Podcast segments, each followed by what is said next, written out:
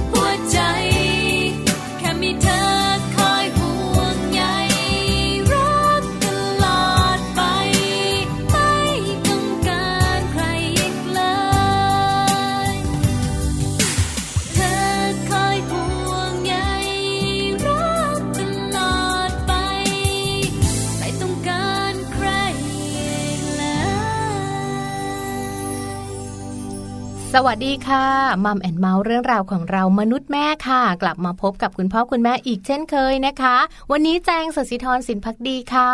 สวัสดีค่ะปาลิตามีทรัพย์นะคะพี่ปลากับพี่แจงค่ะอยู่กับคุณผู้ฟังนะคะเรื่องราวของเรามนุษย์แม่กับ Mum and Mouse 1 ชั่วโมงเต็มเหมือนเดิมเลยใช่แล้ว 8:00 นถึง 9:00 นเจอกันวันจันทร์ถึงวันศุกร์นะคะวันนี้บอกเลยเป็นเรื่องเกี่ยวข้องกับลูกค่ะเจอคุณแม่หลายคนเนี่ยนะคะที่ได้คุยกันในโรงเรียนของลูกหรือบางทีเนี่ยไปเซิร์ชข้อมูลเจอในอินเทอร์เน็ตเนี่ยโลกโซเชียลต่างๆมีหนึ่งข้อมูลน่าสนใจก็คือคุณแม่หลายท่านกังวลเวลาลูกนอนเนี่ยนะคะก็จะมีปัญหาหนึ่ง กรนใช่ใช่สองกัดฟันอันนี้ก็เหมือนกันตอนนี้ปัจจุบันก็ยังกัดฟันอยู่เลยตอนเด็กๆไม่ค่อยกัดฟันลูกแจงตอนเล็กๆเขาจะกรนดังเขาจะมีปัญหาเรื่องต่อมอะดีนอยด์แล้วก็จบไปพอโตขึ้นมานิดนึงอะค่ะตอนป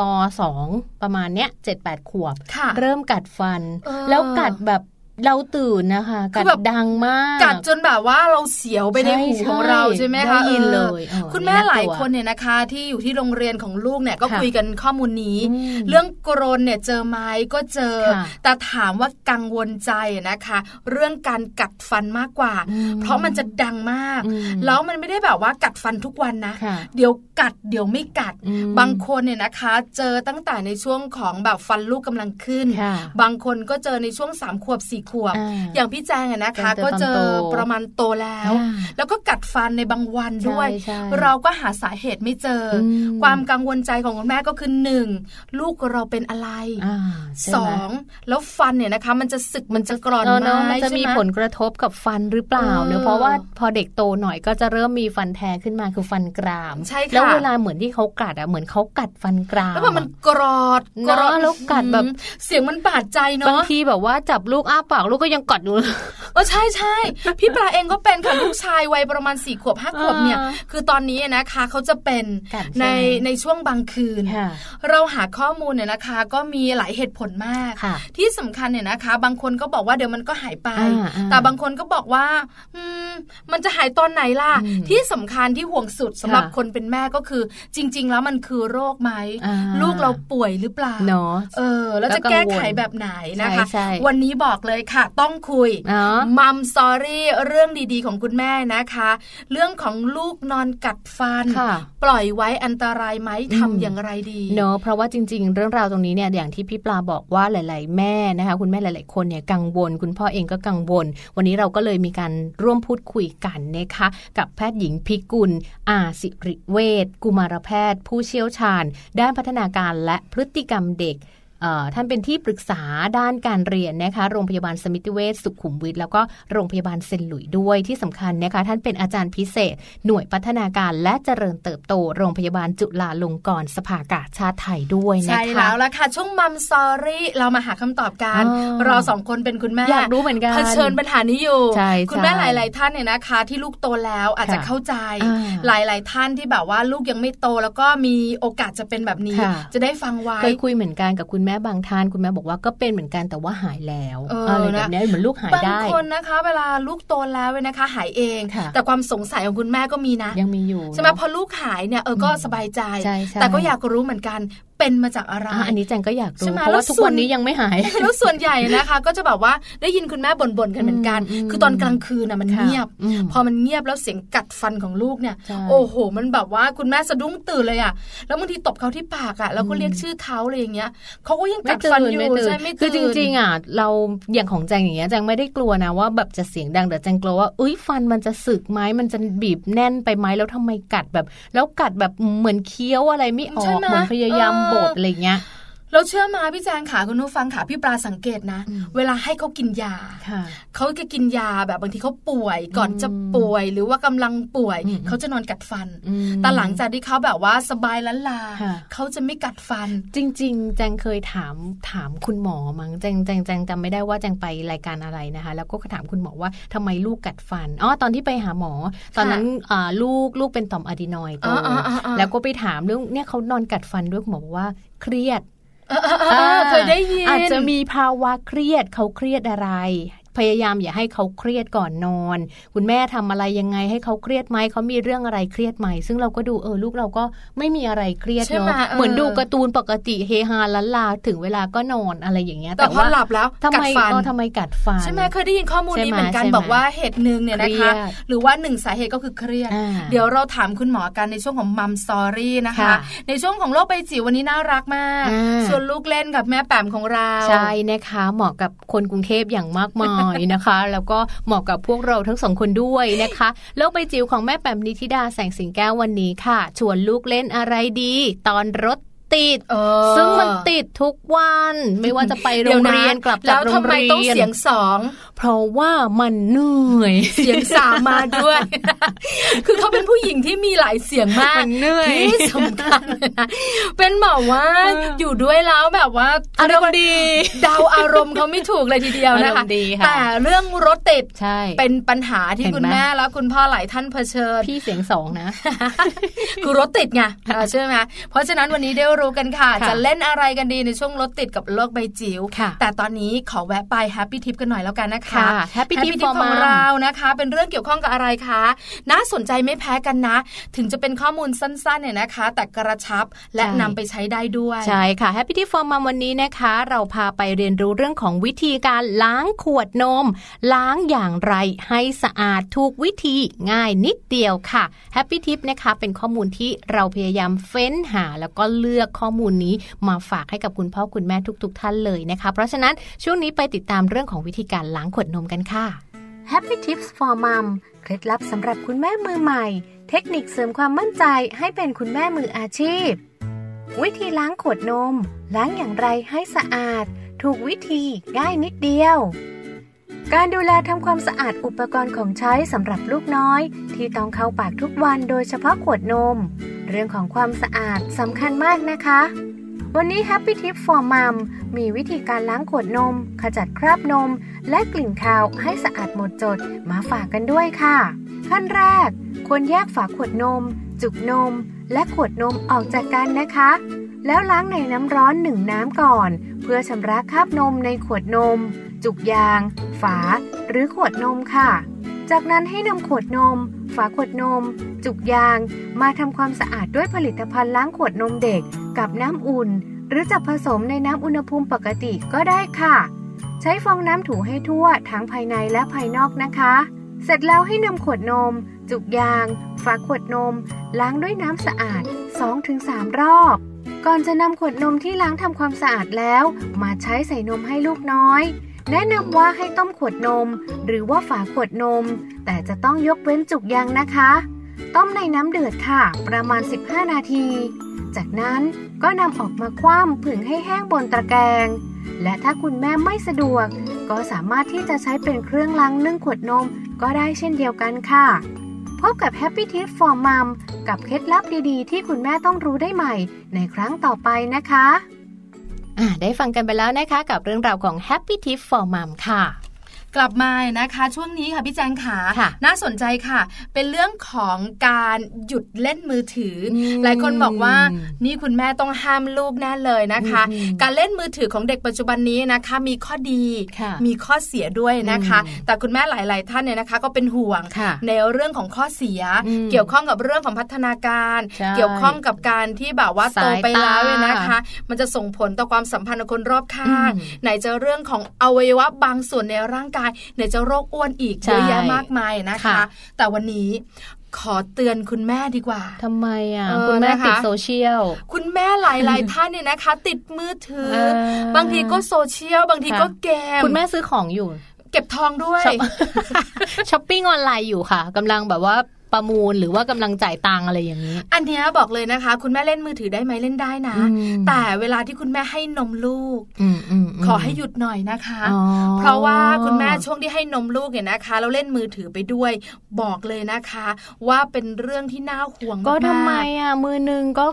อุ้มลูกไว้อีกมือนึงมันว่างก็กดมือถือไปด้วยก็ลูกก็ดูดนมไปด้วยก็หลั่นล้าดีออกทำไมคะไม่ดียังไง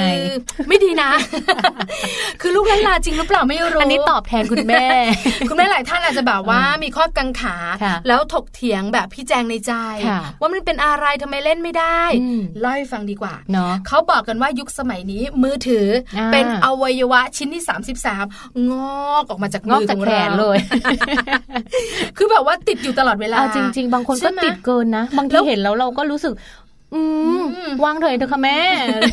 คือบางทีเห็นนะคะคืออย่างเป็นน้องๆวัยรุ่นเนี่ยนะคะถามว่าห่วงไหมเราก็ห่วงล่ะแต่คุณแม่จะห่วงมากกว่าเพราะคุณแม่นะคะต้องมีคุณลูกอยู่ใกล้ๆถ้ามัวแต่มุ่งและยุ่งกับมือถือบางทีเนี่ยนะคะลูกอาจจะแบบได้รับอันตรายแล้วคุณแม่ก็ช่วยไม่ทันด้วยหลายๆเหตุการณ์ที่เป็นข่าวในหลายๆประเทศด้วยนะคะแต่วันนี้นะคะที่บอกว่า ปัจจัยนี้นะคะคนสมัยนี้ขาดไม่ได้ไม่ว่าจะทำอะไรอยู่ที่ไหนฉันก็เล่นมือถือรถไฟฟ้าบอกเลยนะก้มหน้าก้มตาแต่หูว่าฟังนะว่าสถานีไหนเดี๋ยวเลยแล้วก็แบบว่ากลายเป็นสังคมก้มหน้ากันแล้วนะคะแต่บางทีอ่ะมันก็เกินไปแต่คุณแม่ขาที่พี่ปลากับพี่แจงอยากเตือนก็คือตอนที่คุณแม่ให้นมเพราะมันเกี่ยวข้องกับเรื่องของความสัมพันธ์ของคุณแม่คุณลูกคือใกล้ชิดกันมากใช่ไหมถ้าคุณแม่แบบว่านำลูกมาอยู่ที่อกแล้วก็ให้นมไปด้วยสองมือใช่ไหมแล้วอีกมือนึงแบบว่ามือที่แบบว่าจับเต้าใส่ปากลูกก็ยังใช้อยู่แต่มือที่แบบว่ารองหัวลูกอ่ะกดกดกดกดกดกดกดกดมันมีคลื่นมือถือถูกต้องใช่ไหมเรามองเห็นไหมไม่เห็นใช่แล้วแต่มันมีออกมานะคะมันมีออกมาแล้วก็เนี่ยมันจะส่งผลกระทบกับสมองของลูกของเราแน่นอนใช่แล้วแล้วสมองลูกของเราเนี่ยนะคะบางอยู่ยังเล็กอยู่เลยคือบางทีนะสังเกตไหมเราจับมันยังมีตรงบางช่วงที่แบบนิ่มๆนะคะตอนนี้เขาตัวเล็กๆเป็นทารกอะค่ะก็จะแบบระแวดระวังมากแล้วหัวก็แบบว่างอกแงกงอกแงกคือคอยังไม่แข็งเพราะฉะนั้นเนี่ยนะห่วงมากช่วงนี้ถูกต้องค่ะเพราะว่าเด็กเล็กกับมือถือนะคะบอกเลยไม่ค่อยถูกกันสักเท่าไหร่ไม่ว่าจะเป็นคลื่นมือถือเล็กหรือจะเป็นคลื่นพายุใหญ่ส่งผลกระทบต่อสมองนะคะแล้วก็ที่สำคัญเนี่ยในเรื่องราวของการเล่นมือถือแล้วก็คือหนึ่งมันอยู่ระยะใกล้เนอะพี่ปลาใช่ค่ะนะคะรังสีตรงนี้เนี่ยก็จะมีคลื่นออกมาจากตัวเครื่องเขาเรียกว่ารังสีคลื่นแม่เหล็กไฟฟ้านะคะคุณพ่อคุณแม่ขาแล้วก็รังสีดังกล่าวเนี่ยทำให้ DNA ของเซลล์เกิดการบาดเจ็บเสียหายเซลล์จะบาดเจ็บมากหรือน้อยขึ้นอยู่กับปริมาณรังสีที่ได้รับนะคะรังสีตัวนี้เนี่ยมันเป็นประเภทเดียวกับคลื่นวิทยุรังสีคลื่นความร้อนหรือว่ารังสีจากแสงแดดแล้วก็เตาไมโครเวฟนั่นเองพอเปรียบเทียบแบบนี้จะได้รู้ว่านึกภาพออกเนอะมันเป็นแบบรังสีที่แบบมันไม่ใช่ธรรมดานะมันแบบสามารถทำร้ายสมองลูกเราได้เลยนะคะถือว่าเป็นเรื่องที่อันตรายฝากคุณแม่เอาไว้ด้วยคุณแม่ลูกเล็กถูกต้องค่ะน่าห่วงน่าห่วงนะคะแล้วคุณแม่นะคะเวลาเล่นมือถือในขณะที่ให้นมลูกเนี่ยนะคะมันแบบว่าเป็นเรื่องที่เราห่วงกันนอกเหนือจากการห่วงแล้วนะคะยังส่งผลต่อลูกในเรื่องของสมองไม่พอนะยังทำให้คุณแม่นะคะสนใจลูกน้อยลงด้วยใช่เพราะว่าสมาธิจะไปอยู่ที่มือถือเนาะเพราะว่าคุณแม่จะรู้สึกว่าไม่เป็นไรลูกยังดูดนมอยู่ลูกยังอยู่ที่เต้าอยู่ก็ยังดูดไปแต่คือเราจะไม่ได้สนใจว่าเขาจะดูดได้ไหมจะตรงปากหรือเปล่าสมาธิก็ไปอยู่ที่มือถือกับตัวหนังสือที่กดแล้วก็ไม่ได้แบบว่าสบตาลูกมองหน้าลูกของเราเปลี่ยนแปลงไปอะไรบ้างนะคะแล้วในเรื่องต่อมาก็คือทำให้ลูกเนี่ยนะคะอาจจะขาดพัฒนาการทางภาษาเพราะส่วนใหญ่สังเกตมั้ยเวลาคุณแม่คุณลูกนะคะอิ่มหรือยังลูกอิ่มมั้ยเขาจะมองตาเราเนาะใช่ถูกต้องค่ะเป็นความสุขนะพี่จ๋าจะเบาแบ๊วๆใส่เราใช่แต่ตอนนั้นแหละที่เราเล่นมือถือเราจะไม่สนใจเขาใช่ๆเพราะเราไม่ได้มองลูกก็จะขาดภาษาที่ดีนะคะแล้วก็เป็นเวลาที่แบบว่าสงบและความสุขของลูกและแม่หายไปมากเลยใช่ใช่มั้ยคะบางทีคุณแม่ส่งไลน์หัวเราะคิกคักคิกคักกับในไลน์ลูกก็งงลูกอะไรอ่ะแม่คือจริงๆก็พูดไม่ได้นะแต่แบบเขาคิดในใจอะไรอย่างเงี้ยนะคะนอกเหนือจากนั้นเนี่ยนะคะคุณแม่ก้มเล่นมือถือจะไม่สามารถรู้ได้เลยหรือสังเกตได้เลยค่ะว่าลูกของเราเนี่ยดูดนมเนี่ยเป็นอย่างไรนะคะถ้าดูดถูกต้องไหมบางทีสำลักนมอย่างงี้น่ากลัวไม่รู้พอมาหันมาอีกทีคือลูกแบบสำลักออกมาแล้วเนื้อออกมาแล้วออกมาแล้วอย่างเงี้ยออกเนื้อเขาภาษาเด็กเล็กก็ใช้ออกใช่ไหมใช่ค่ะหรือบางทีนะคะอมแบบว่าฐานเต้าของคุณแม่ไม่มิดเนี่ยเดี๋ยวส่งผลหัวนมแตกอีกนะน่ากลัวนะคะสุดท้ายค่ะว่าคลื่นมือถือที่เราบอกกันมันอันตรายนะคะแล้วเด็กๆนะเขาบอกเด็กเล็กๆเนี่ยสมองเขาบางเขาจะดูดแล้วก็รับเจ้าคลื่นแบบนี้ได้ดีส่งผลต่อสมองของเขาที่กำลังพัฒนาด้วยน่ากลัวใช่ค่ะหยุดเล่นสัก10 นาทีอะลูกกินนม10 นาทีมั้ยในเรื่องราวของการให้ลูกกินนมนะคะการใช้ช่วงเวลาตรงนี้กับลูกน้อยเนี่ยเป็นช่วงที่คุณแม่ควรจะรีบกอบโกยเนอะเพราะว่าเวลาที่เขาโตขึ้นในแต่ละเดือนเนี่ยมันย้อนกลับไปไม่ได้นะคุณแม่พอเขาโตแล้วอ่ะพอเขาเริ่มไม่ดูดนมเราแล้วเนี่ยมันก็จะโตไปเป็นพัฒนาการเรื่อยๆเขาก็จะมีระยะห่างของเขาจนถึง10 ขวบเขาก็จะเริ่มห่างคุณแม่ไปเลยนะคะ อันนี้เป็นเรื่องที่ฝากบอกไปถึงคุณแม่ด้วยใช่แล้วเห็นด้วยกับพี่แจงมากๆเลยนะคะคุณแม่ขาช่วง ที่ดูดนมกันอยู่นะคะก็หยุดเล่นมือถือเถอะเหตุผลมากมายที่เราบอกกันไปด้วยความเป็นห่วงจากรายการ Mum and Mouse มีอะไรให้เราแบบเล่นกับลูกได้ตั้งเยอะในช่วงที่เขากำลังดูดนมอยู่เนอะเราแบบเอานิ้วเราไปจิ้มพุงเขาไปจับมือเขาไปลูบหัวเขาหรืออะไรอย่างเงี้ยแบบเป็นการสัมผัสน่ารักน่ารักแบบเนี้ยแล้วแบบมันน่าทะนุถนอมอ่ะเด็กตัวเล็กๆแล้วก็อยู่ในมือเราแบบลูกเราน่ารักจะตายเนอะตอนดูดนมแล้วแบบปากว่าบุ๊บบุ๊บบุ๊บบุ๊บเหมือนปลาทองกินอาหารเลยอ่ะน่ารักดีนะคะเอาลาฝากคุณแม่ไว้ด้วยนะคะเป็นห่วงเป็นห่วงเดี๋ยวเราพักกันค่ะช่วงหน้ากลับมากับพี่แจงมัมสอรี่นะคะลูกนอนกัดฟันปล่อยไว้อันตรายไหมทำอย่างไรดีช่วงหน้าค่ะ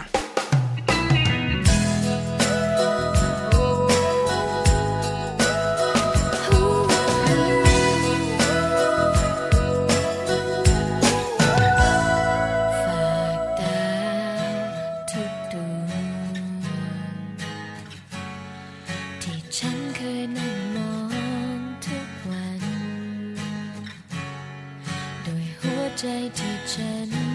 คิดถึงเธอเมื่อเราห่างกันหากค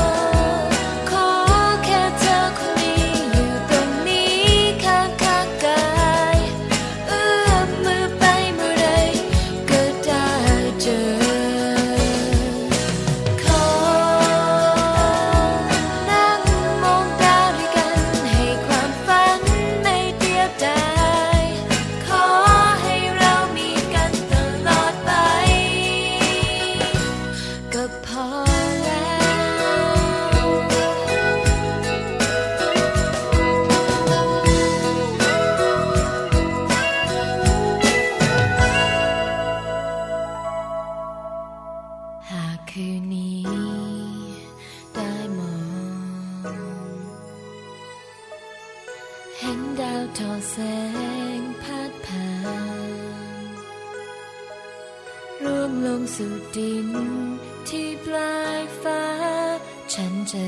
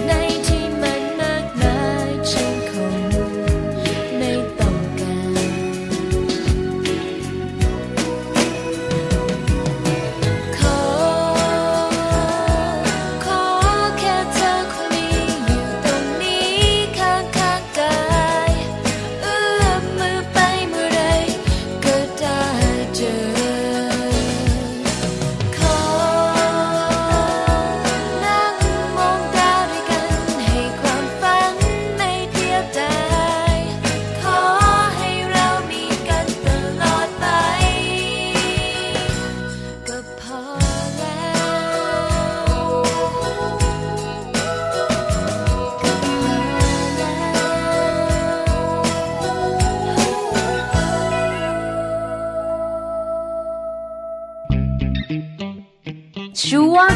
Mum Story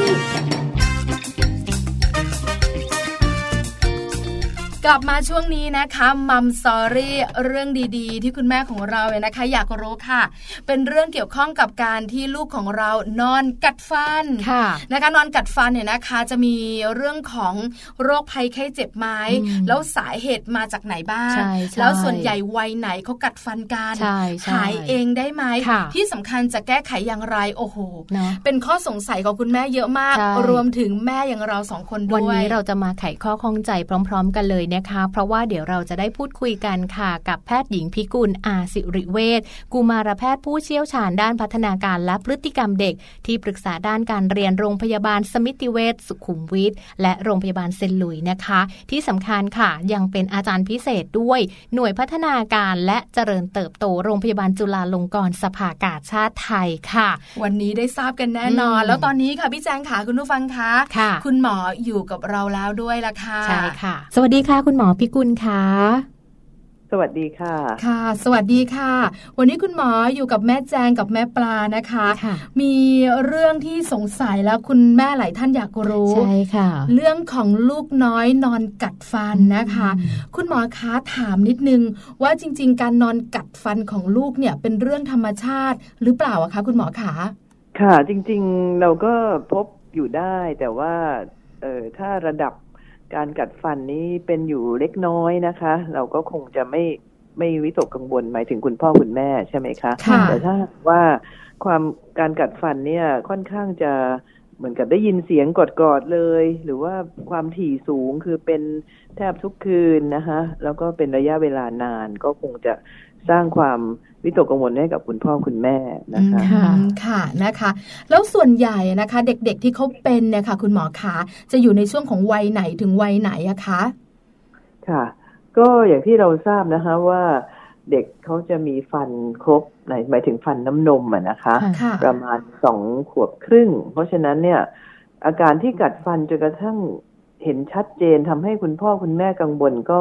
มักจะเป็นในอายุที่มีฟันน้ำนมครบแล้วก็คือหลังจากนั้นนะคะเพราะฉะนั้นพบบ่อยในช่วงประมาณ3ปีคืออนุบาลนะคะ 3-4 ปี 5 ปีคือไม่ค่อยพบในเด็กประถมเท่าไหร่นะคะนะคะอันนี้ทราบแล้วว่าจริงๆแล้วถ้าเล็กน้อยเนี่ยก็จะแบบเป็นธรรมชาติแต่หลายคนก็จะเป็นห่วงแล้วก็จะเจอการในช่วงของวัยอนุบาลก่อนประถมด้วยนะคะคุณหมอคะแล้วคุณแม่หลายคนก็สงสัยแล้วสาเหตุมันมาจากไหนอะคะค่ะจริงๆสาเหตุที่แท้จริงเฉพาะเจาะจงนี้อาจจะระบุไม่ได้นักแต่ว่าเราพบว่ามีความเกี่ยวข้องกับเรื่องของทาง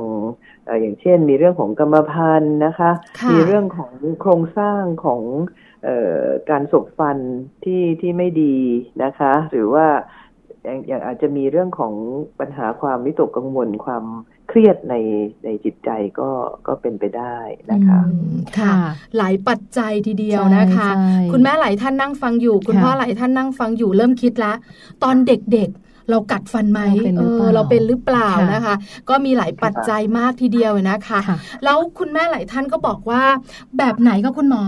ที่แบบว่าเล็กน้อยแบบไหนที่อันตรายแล้วควรจะไปพบคุณหมอคือเราสังเกตลูกเราได้อย่างไรอะคะค่ะก็อย่างที่หมอได้แจ้งนะคะว่าคือถ้าหากว่าเสียงค่อนข้างชัดเจนแล้วก็เกิดขึ้นความถี่นะคะเช่นเป็นประจำเกือบจะทุกคืนนะคะระยะเวลาก็ส่วนใหญ่พฤติกรรมถ้าเป็นปัญหาก็คงจะมีความต่อเนื่องอย่างน้อย 2-3 เดือนขึ้นไปนะคะก็คงจะเริ่มเพราะว่าถ้าหากเป็นชั่วครั้งชั่วคราวนะคะเป็นแล้วก็หายไปความถี่ไม่สูงแล้วก็เป็นชั่วคราวอย่างที่หมอได้เรียนเนี่ยก็คงไม่เป็นอะไรแต่ว่าถ้าต่อเนื่องกันเป็นเดือนเป็นหลักเดือนเนี่ยก็คงจะต้องพยายามที่จะทำให้พฤติกรรมนั้นหมดไปนะคะดูที่ว่าเราจะช่วยให้ลูกนอนไม่กัดฟันได้อย่างไรนะคะค่ะนะคะในส่วนที่คุณหมอพูดเลยค่ะเป็นประเด็นที่หนูอยากจะถามคุณหมอพอดีเลยเนาะว่าจริงๆเราสามารถที่จะทำยังไงคะไม่ให้ลูกเรานอนกัดฟันเพราะว่าจริงๆถ้าหากว่าเด็กเราไม่ทราบว่าจริงๆคือเขาเกิดความเครียดไหมหรือว่าเกิดจากภาวะเรื่องของฟันหรือว่ามีปัญหาเรื่องของในช่องปากของเขาไหมอย่างเงี้ยค่ะคุณหมอคะค่ะคือถ้าเป็นสาเหตุเรื่องของภาวะช่องปากเนี่ยคุณหมอฟันก็คงจะเห็นนะคะคือเวลาที่เราไปติดตามการดูแลฟันหลังจากที่ลูกที่หมอได้แจ้งว่าพอหลังจาก2ขวบครึ่งเนี่ยหมอเด็กก็จะแนะนำให้เด็กคนไข้เนี่ยไปติดตามกับคุณหมอฟันเนื่องจากฟันครบแล้วใช่ไหมคะทีนี้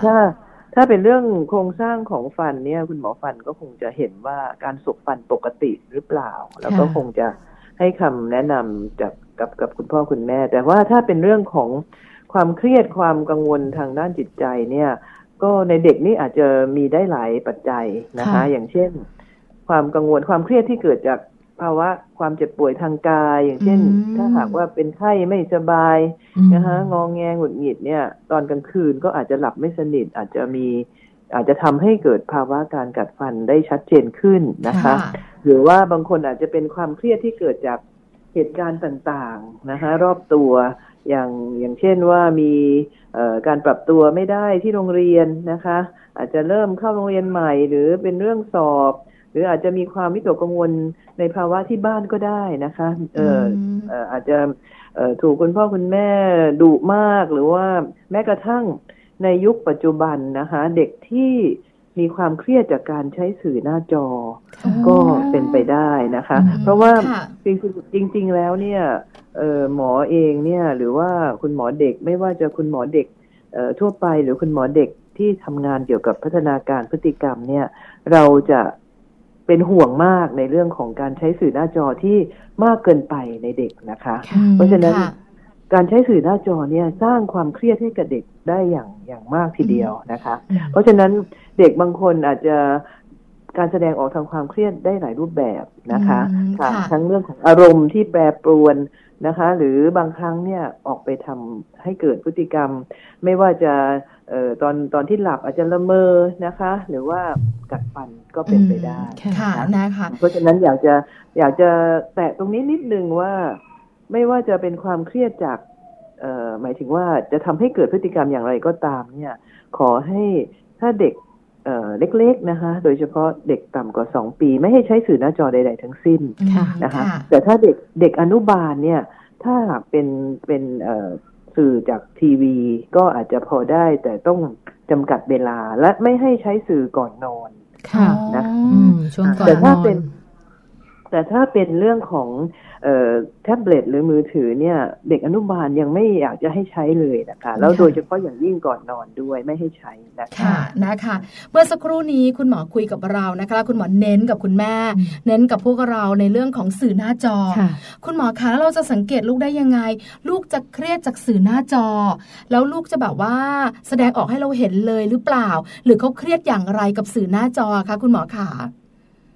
ก็เป็นภาวะที่ถึงแม้ว่าเด็กจะยังไม่เครียดเนี่ยค่ะเราก็ต้องพยายามหลีกเลี่ยงให้ลูกอยู่แล้วนะคะสื่อหน้าจอนะคะแต่ว่าเมื่อกี้ได้แจ้งว่าความเครียดของเด็กอาจจะเกิดจากอะไรได้บ้างใช่ไหมคะก็คือเป็นปัจจัยทางด้านร่างกายเป็นภาวะความเจ็บป่วยนะคะหรือว่าเป็นเหตุการณ์สิ่งแวดล้อมในวันนั้นซึ่งทำให้เด็กมีความไม่สบายใจนะคะแต่ว่าก็เลยหมอก็เลยแตะในเรื่องของสื่อหน้าจอซึ่งอันนี้ถึงแม้ว่าจะทำให้กัดฟันหรือไม่กัดฟันเนี่ยความเครียดที่ปรากฏในรูปแบบพฤติกรรมต่างๆมันก็อาจจะเป็นไปได้ด้วยเหมือนกันนะคะหรือไม่ค่ะหรือไม่ก็ผลกระทบในด้านอื่นด้วยไม่จำเป็นจะต้องเกี่ยวกับเรื่องความเครียดด้วยผลกระทบกับการใช้สื่อที่เร็วเกินไปหรือมากเกินไปในเด็กเนี่ยนอกจากการเครียดแล้วยังมีปัญหาด้านอื่นด้วยเพราะฉะนั้นก็เลยว่าไม่จำเป็นว่าจะต้องกลัวการกัดฟันอย่างเดียวนะคะก็เลยต้องหลีกเลี่ยงไว้เลยนะคะคือเมื่อสักครู่นี้เราสองคนเป็นคุณแม่ด้วยกันทั้งคู่นั่งคุยกันกลางคืนเนี่ยนะคะเราก็บอกลูกเราสองคนก็กัดฟันนะ ของแม่ปลาค่ะคุณหมอขาประมาณเกือบ5 ขวบของแม่แจงประมาณ10 ขวบแล้วเราก็แบบว่าเครียดหรือเปล่าเราเคยเห็นข้อมูลแต่ลูกของเราก็ลันลาตอนก่อนนอนก็ลันลายิ้มแย้มแจ่มใสแต่พอตกกลางคืนเขากัดฟันขึ้นมามันจะเป็นการสังเกตได้อย่างไรว่านี่ลูกของเรากำลังเครียดเราต้องจัดการความเครียดลูกจะได้ไม่กัดฟันแบบนี้ค่ะคุณหมอขาคุณแม่เขาอยากรู้ค่ะแล้วหลานทั้งสองนี่การสบฟันปกติใช่ไหมคะปกติค่ะของลูกของแม่ปลายนะคะคุณหมอฟันบอกว่าทุกอย่างปกติหมดเลยของแจงนี่ลูกแจงนี่จะมีฟันค่อนข้างน่าจะไม่อาจจะไม่ปกติค่ะคุณหมอคะเหมือนฟันเขาเนี่ยก็จะขึ้นมาแทงซี่เหงือกขึ้นมาแล้วเหมือนเขาก็กำลังจะบ่นว่าเขาว่าเจ็บฟันค่ะคุณหมอคือเหมือนกับฟันที่เป็นซี่ถัดมาจากเคี้ยวอะค่ะเขาขึ้นมาแต่ทีนี้มันแทงขึ้นมาที่เหงือกคือตอนนี้แล้วมันเป็น2ข้างพร้อมๆกันอันนี้เราเดากับที่บ้านว่าน่าจะเป็นปัญหาที่เขารู้สึกว่าเขาปวดฟันเขาก็เลยเหมือนกัดฟันหรือเปล่าอันนี้ไม่แน่ใจเหมือนกันค่ะคุณหมอค่ะแต่หลานทั้งสองคนเขากัดทุกวันหรือเปล่าคะเมื่อกี้ที่หมอได้แจ้งว่าคือถ้าหากว่า การกัดฟันเนี่ยเราสามารถพบในเด็กได้ทั่วๆไปอยู่แล้วถ้าไม่ได้รุนแรงนะคะซึ่งก็อาจจะหายไปได้เองเมื่ออายุโตขึ้นอย่างที่หมอบอกว่าช่วงของเด็กวัยอนุบาลเนี่ยเป็นช่วงที่พบบ่อยกว่าวัยอื่นคือเรียกว่าแน่นอนก็คือหลังจากที่เด็กมีฟันครบใช่ไหมคะแล้วก็พอระบบประสาทเจริญเติบโตถึงจุดที่วุฒิภาวะค่อนข้างดีเนี่ยก็คือประมาณช่วงวัยประถมต้นเนี่ยเราก็พบว่าการนอนหลับสนิทหรืออะไรต่ออะไรเนี่ยมันก็จะทำให้อาการกัดฟันเนี่ยลดลงได้อยู่แล้วโดยถ้าเป็นไม่มากใช่ไหมคะแต่ทีนี้ถ้ากรณีที่เป็นมากก็แน่นอนล่ะก็คืออย่างที่บอกว่าเป็นแทบทุกคืนแล้วเป็นระยะเวลาติดต่อกันเนี่ยก็สร้างความกังวลและนอกจากจะสร้างความกังวลเนี่ยก็ยังจะอาจจะมีผลที่ทำให้ผิวฟันเนี่ยสึกกร่อนได้ซึ่งแต่ส่วนใหญ่ก็อย่างที่เราทราบว่าเป็นวัยรุ่นบ้านมันก็จะเป็นฟันน้ำนมถูกไหมคะซึ่งก็จะมีการผลัดอยู่แล้วใช่ไหมคะแต่ว่าถ้าหากว่าถ้าไม่ได้เป็นระดับรุนแรงเนี่ยอาการนี้พอเด็กโตขึ้นเนี่ยก็มักจะจางหายไปได้ใช่ก็อย่างหลานทั้งสองที่ ที่แจ้งที่เล่าให้หมอฟังเนี่ยนะคะค่ะคือของลูกชายปลาเนี่ยเขาจะเป็นในช่วงที่ไม่สบายสังเกตได้ว่าเมื่อไหร่ที่เขารู้สึกว่าเขาไม่สบายเขาจะแบบกัดฟันเยอะมากแต่หลังที่หมอได้แจ้งไว้ว่าเป็นภาวะทางร่างกายนะคะช่วงที่เจ็บป่วยนะคะแต่พอหายป่วยเนี่ยก็จะปกติใช่ใช่เพราะฉะนั้นอันนี้ก็ถือว่าตรงกับที่หมอได้แจ้งไปและก็ไม่ใช่ความถี่สูงด้วยเพราะว่าก็เป็นเฉพาะช่วงป่วยเท่านั้นนะคะเพราะฉะนั้นถ้าภาวะอย่างนี้ก็ไม่น่ากังวลเพราะว่าไม่ได้เป็นติดต่อกันต่อเนื่องกันระยะยาวแต่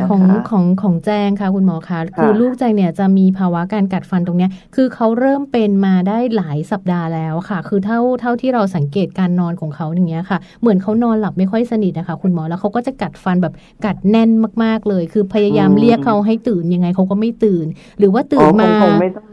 พอหลับแล้วเขากัดอีกค่ะคุณหมอแต่ว่าเป็นมาต่อเนื่องนะคะแต่ว่าอาจจะไม่ได้เป็นทุกวันเพียงแต่ว่าการกัดของเขาเนี่ยมันทำให้เราแบบได้ยินเสียงกัดแบบชัดเจนมากอันเนี้ยค่อนข้างกังวลเรื่องปัญหาของฟันว่าเขาจะแบบกระทบกันไหมหรือจะมีปัญหาเรื่องของสุขภาพไหมกลัวเขาจะนอนไม่สนิทอายุเท่าไหร่นะคะอายุ9ขวบย่าง10ขวบแล้วค่ะคุณหมอคะอ๋อ9ขวบเริ่มเป็นตั้งแต่เมื่อไหร่อะคะเริ่มเป็นมาได้ประมาณเนี้ยค่ะ2สัปดาห์แล้วค่ะคุณหมอคะเพราะว่าฟันตอนเด็กๆไม่เป็นเลยค่ะตอนเล็กๆไม่เป็นเลยเขาไม่มีปัญหาการนอนกัดฟันเลยค่ะคุณหมอเขาเพิ่งมาเป็นตอนโตซึ่งจะเป็นข้อมูลที่จะไม่เหมือนกับที่คุณหมอบอกเพราะว่าคุณหมอบอกว่าจะเป็นช่วงวัยอนุบาลใช่แต่พอดีลูกแจงเนี่ยไม่ได้เป็นช่วงอนุบาลเลยมาเป็นช่วงประถมตอนนี้เขาอยู่ป .4 แล้วค่ะผู้ชายค่ะคุณหมอคะอ๋อแล้วมีเรื่องสื่อหน้าจอที่หมอได้ไม่ค่ะเพราะว่าก่อนนอนเราจะไม่ได้ให้เขาเล่นเกมอะไรอยู่แล้วก็คือเขาจะมีการดูการ์ตูนของเขาปกติอะค่ะถึงเวลาประมาณ 20:30 น 3:00 นเนี่ยเขาก็จะขึ้นนอนปกติเลยอ๋อแต่ต้องมีสื่อหน้าจอจากทีวีใช่ไหมคะใช่ๆค่ะจะเป็นตัวทีวีหมอไม่ได้หมายถึงเฉพาะเรื่องของไม่ใช่ iPad อย่างเดียวค่ะไม่ก็รวมสื่อหน้าจอทุกอย่างเราควรจะมีช่วงปลอดจอนะคะช่วงก่อนนอนก็ประมาณชั่วโมงหนึ่งอะค่ะนะคะค่ะเนาะอาจจะมีอาจจะเป็นควรจะอย่างนั้นอาจจะเป็นอย่างนี้ด้วยก็ได้ลองดูค่ะแม่แจ้งค่ะได้ค่ะกลับไปบ้านหลังจากที่ลูกใกล้นอน1ชั่วโมงงดดูการ์ตูนก่อนเลิกยุ่งกับจอแล้วปัญหาเรื่องของฟันที่เขาซ้อนขึ้นมาแล้วเขาเจ็บเขาก็จะบ่นเจ็บเหงือกมากเลยอันนี้เป็นปัญหาด้วยใช่ไหมอันนี้ก็ควรจะไปพบหมอฟันนะคะค่ะส่วนเรื่องของการเมื่อกี้ที่เรื่องของการขึ้นของฟันที่ไม่ปกติก็เป็นเรื่องหนึ่งแต่ว่าถ้าหากว่าเป็นเรื่องผลกระทบจากการกัดฟันซึ่งจะทำให้ผิวฟันสึกกร่อนอะไรอย่างเงี้ยทางคุณหมอฟันก็อาจจะมีเป็นแผ่นครอบฟันที่ทำให้นะคะมันยืดคือเป็นลักษณะเป็นแผ่นซิลิโคนนะคะก็จะเป็นครอบฟันให้เด็กใส่ตอนนอนก็ทำให้อันนั้นคือเด็กอาจจะมีพฤติกรรมกัดฟันอยู่แต่ทำให้ผิวหน้าฟันเนี่ยไม่สึกกร่อนอันนั้นแล้วก็ทำให้เสียงอาจจะลดการเสียงดังของการกัดฟันเพราะว่ามันมีความยืดหยุ่น ได้ค่ะขอบคุณคุณหมอนะคะเดี๋ยวจะเอาไปใช้กับลูกที่บ้านค่ะคุณหมอคะคุณแม่หลายท่านนั่งฟังเราอยู่คุณพ่อหลายท่านนั่งฟังเราอยู่ได้ทราบถึงสาเหตุได้ทราบข้อมูลต่างๆแล้วคุณแม่บอกว่าคุณหมอคะสรุปให้คุณแม่นิดนึงว่าจริงๆแล้ววิธีแก้ไขเนี่ยนะคะเป็นข้อที่คุณแม่สามารถนำไปปฏิบัติที่บ้านได้เนี่ยทำอย่างไรบ้างอะคะคุณหมอคะค่ะก็อย่างที่ได้เกริ่นเรื่องของปัจจัยหรือว่าสาเหตุที่อาจจะพึงเป็นไปได้อยู่ในเรื่องของความเครียดความวิตกกังวลใช่ไหมคะเรื่องจากภาวะทางกายภาวะทางจิตใจเพราะฉะนั้นถ้าหากเป็นเฉพาะบางครั้งอย่างที่เมื่อกี้คุณแม่แม่ปลาใช่ค่ะค่ะก็อันนั้นก็คงไม่น่าวิตกกังวลเพราะว่าไม่ได้เป็นบ่อยคือเป็นภาวะทางอย่างเช่นเป็นไข้ไม่สบายใช่ไหมคะแต่ถ้าเป็นภาวะทางความวิตกกังวลทั่วไปอย่างการปรับตัวเรื่องของโรงเรียนใช่ไหมคะเรื่องเพื่อนหรือว่าแม้กระทั่งอย่างที่ผู้ปกครองเองที่ว่ามีภาวะขัดแย้งที่เกิดขึ้นที่บ้านซึ่งเราก็ต้องปรับของเราว่าวิธีการที่จะสั่งสอนลูกเนี่ยเราอาจจะใช้เหตุใช้ผลนะคะใช้เงื่อนไขข้อตกลงมากกว่าที่จะทำให้เด็กมีความกลัวนะคะอย่างเช่นการ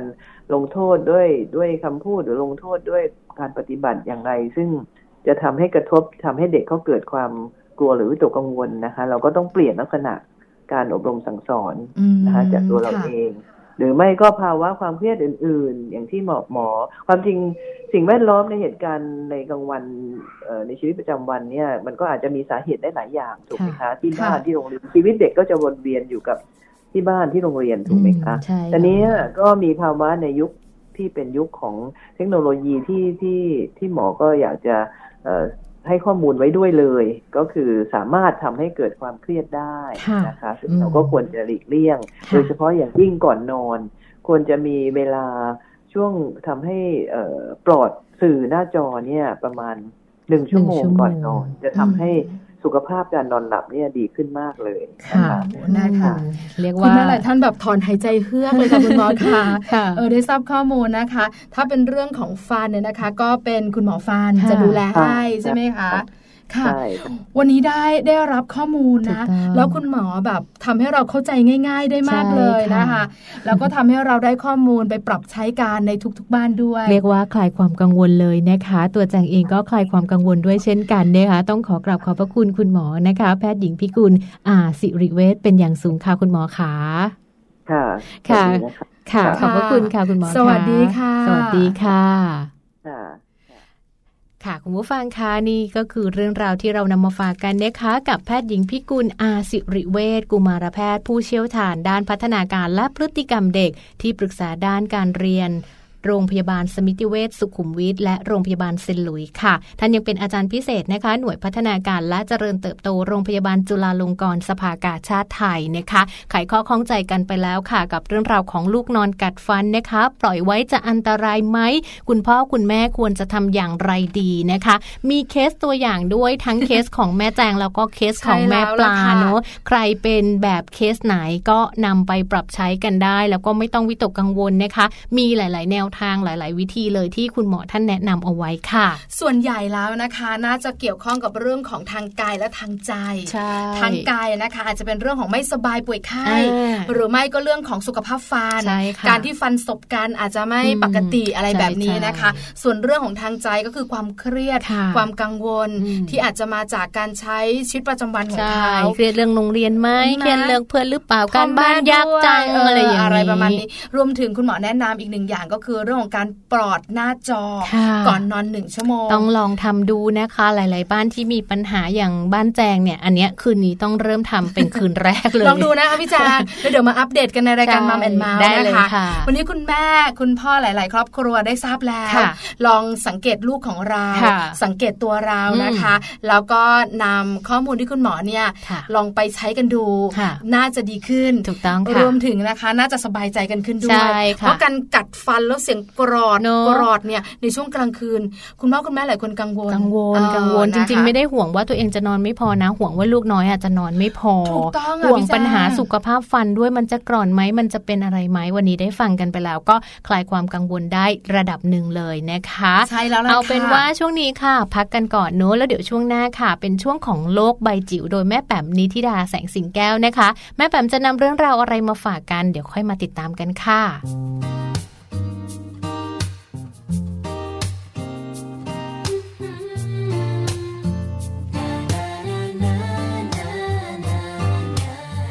รู้ไหมทุกครั้งตอนที่เธอมองสบตาเธอรู้ไหมฉันคอยจะเปิดใจมีคำคำหนึ่งในสายตาที่ส่งไปให้เธอได้อ่านอยู่ทุกวันทุกที่ที่เธอไปก็คอยไปเฝ้ารอทุกครั้งเธอเดินผ่านก็คงเห็นฉันรู้ที่ฉันทำบอกเธอได้ชัดเจนแต่ดูเธอทำเป็นไม่รู้เข้าใจใช่ไหมที่ฉันทำ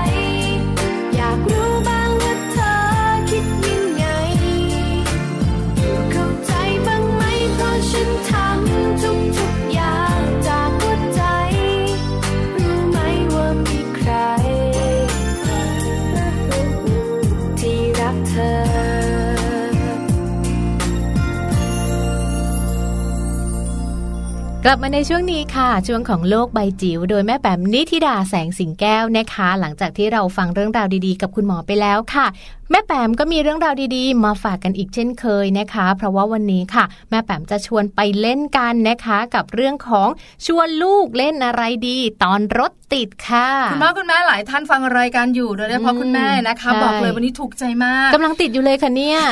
8 โมงติดหรอติดอยู่ 9 โมงก็ติดหรอใช่ยังติดอยู่กรุงเทพก็ติดทั้งวันทั้งคืนคือคนเมืองเนี่ยนะคะจะมีปัญหารถติดเพราะฉะนั้นเนี่ยนะคะถ้ารถติดแล้วมีกิจกรรมสนุกๆกับลูกในรถเนี่ยนะคะจะดีมากเลย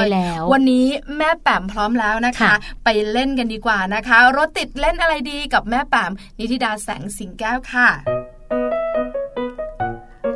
โลกใบจิ๋วโดยแม่แป๋มนิธิดาแสงสิงแก้วครับ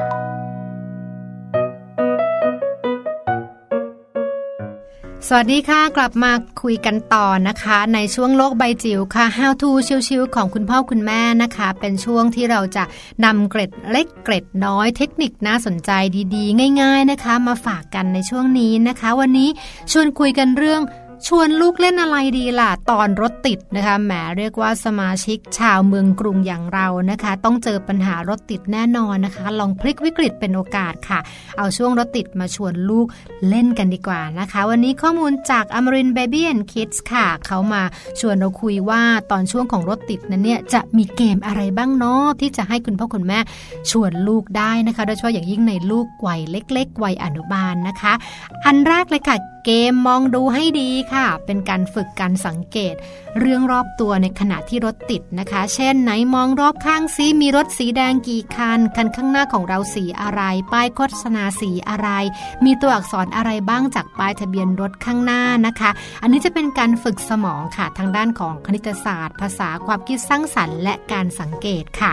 ถัดมาเป็นเรื่องของตัวเลขนะคะเราสามารถจะชวนลูกหาตัวเลขค่ะเอ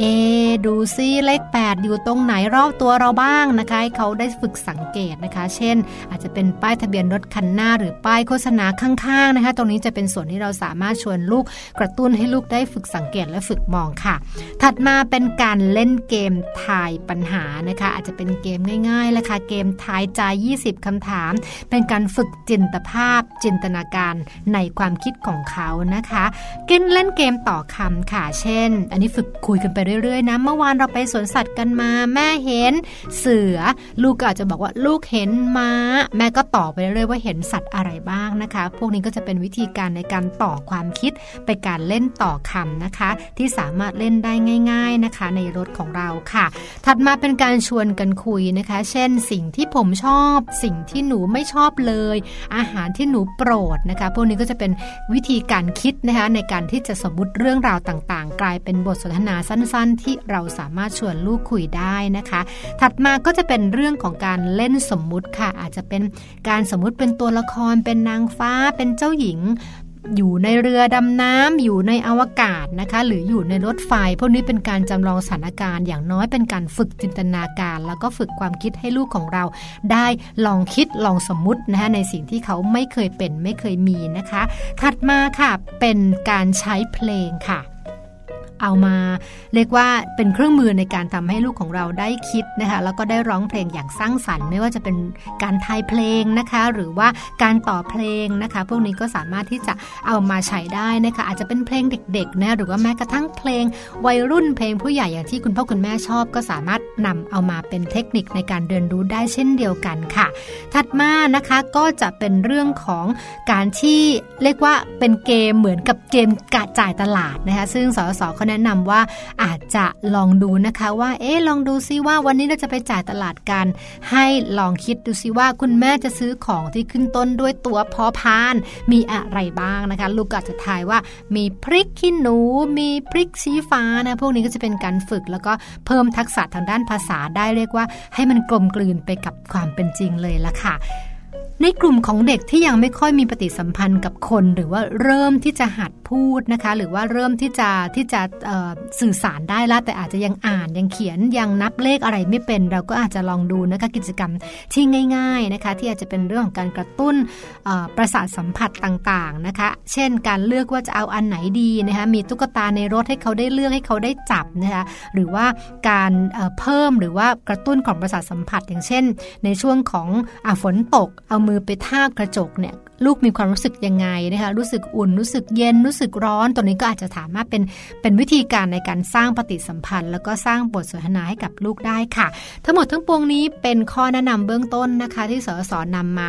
ให้กับพวกเราคนที่เป็นพ่อเป็นแม่ค่ะให้ลองเอาไปใช้ดูว่าเป็นเกมเป็นการละเล่นต่างๆที่สามารถใช้เวลาให้เป็นประโยชน์ได้ในตอนช่วงรถติดค่ะโลกใบจิ๋วโดยแม่แบบนิชิราแสนสีแก้วครับได้ข้อมูลดีๆกันไปแล้วนะคะทีนี้คุณพ่อคุณแม่ไม่ต้องกังวลแล้วล่ะว่ารถติดเราจะเล่นอะไรกันดีนะคะเรื่องราวต่างๆค่ะที่วันนี้เรานำมาฝากกันนะคะกับ Mum and Mouse เชื่อว่าคุณพ่อคุณแม่หลายๆบ้านเลยสามารถที่จะนำไปใช้ได้นะคะแล้วก็ถือว่าเป็นประโยชน์มากๆเลยค่ะพี่ปลาใช่แล้วค่ะพี่แจงค่ะคุณแม่หลายท่านยิ้มอีกแล้วฟัง Mum and Mouse ทุกวันจันทร์ถึงวันศุกร์เนี่ยนะคะ1ชั่วโมงเต็มได้อะไรเยอะเลยที่สำคัญเนี่ยนะคะหลายๆเรื่องในรายการของเราเนี่ย นำไปปรับใช้ได้ด้วยอ๋อนี่หมดชั่วโมงแล้วนะเนี่ยเร็วมากเร็วมากคุณแม่หลายท่านบอกว่าช้าที่สุดล้อเล่นเร็วมากเลยนะคะเอาล่ะเดี๋ยวพรุ่งนี้มาเจอกันอีกค่ะ8โมงเช้าถึง9โมงเช้าแม่แจงกับแม่ปลายนะคะมานั่งคุยกันพรุ่งนี้จะเป็นเรื่องอะไรวันนี้ไม่บอกหรอกให้ลุ้นกันเช้าๆเจอกันค่ะเดี๋ยวพรุ่งนี้นะคะมาเจอกันค่ะกับแม่แจงแล้วก็แม่ปลานะคะวันนี้ทั้งสองแม่ลากันไปก่อนค่ะสวัสดีค่ะสวัสดีค่ะฟ้าที่มองเห็นหากเป็นเธอนั้นก็คงดีอยู่กับฉันอยู่ทุกวันหลับตาก็ยังฝันดีฝันถึงเธอ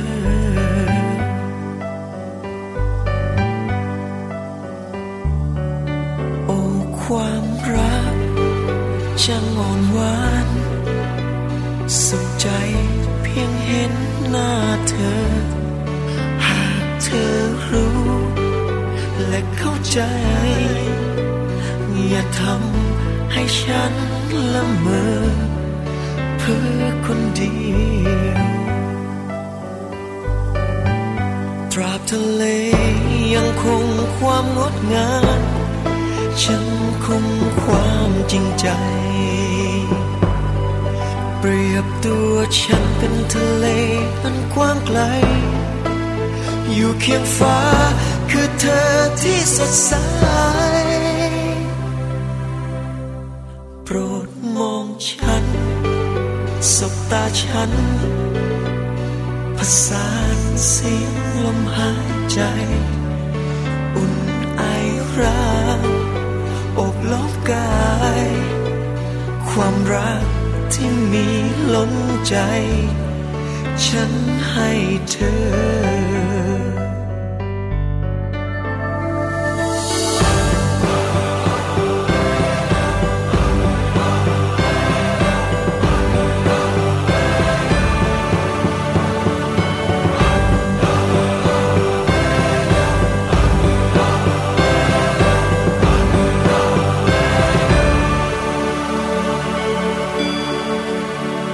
ทะเล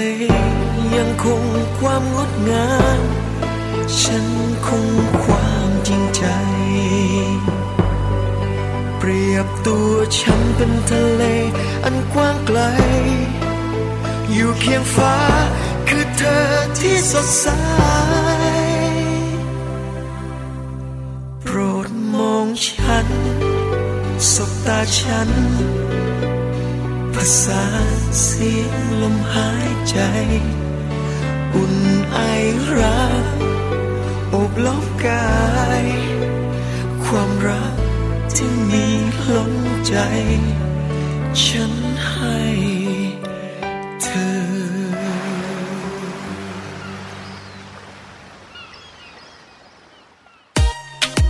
Mum and Mouse เรื่องราวของเรามนุษย์แม่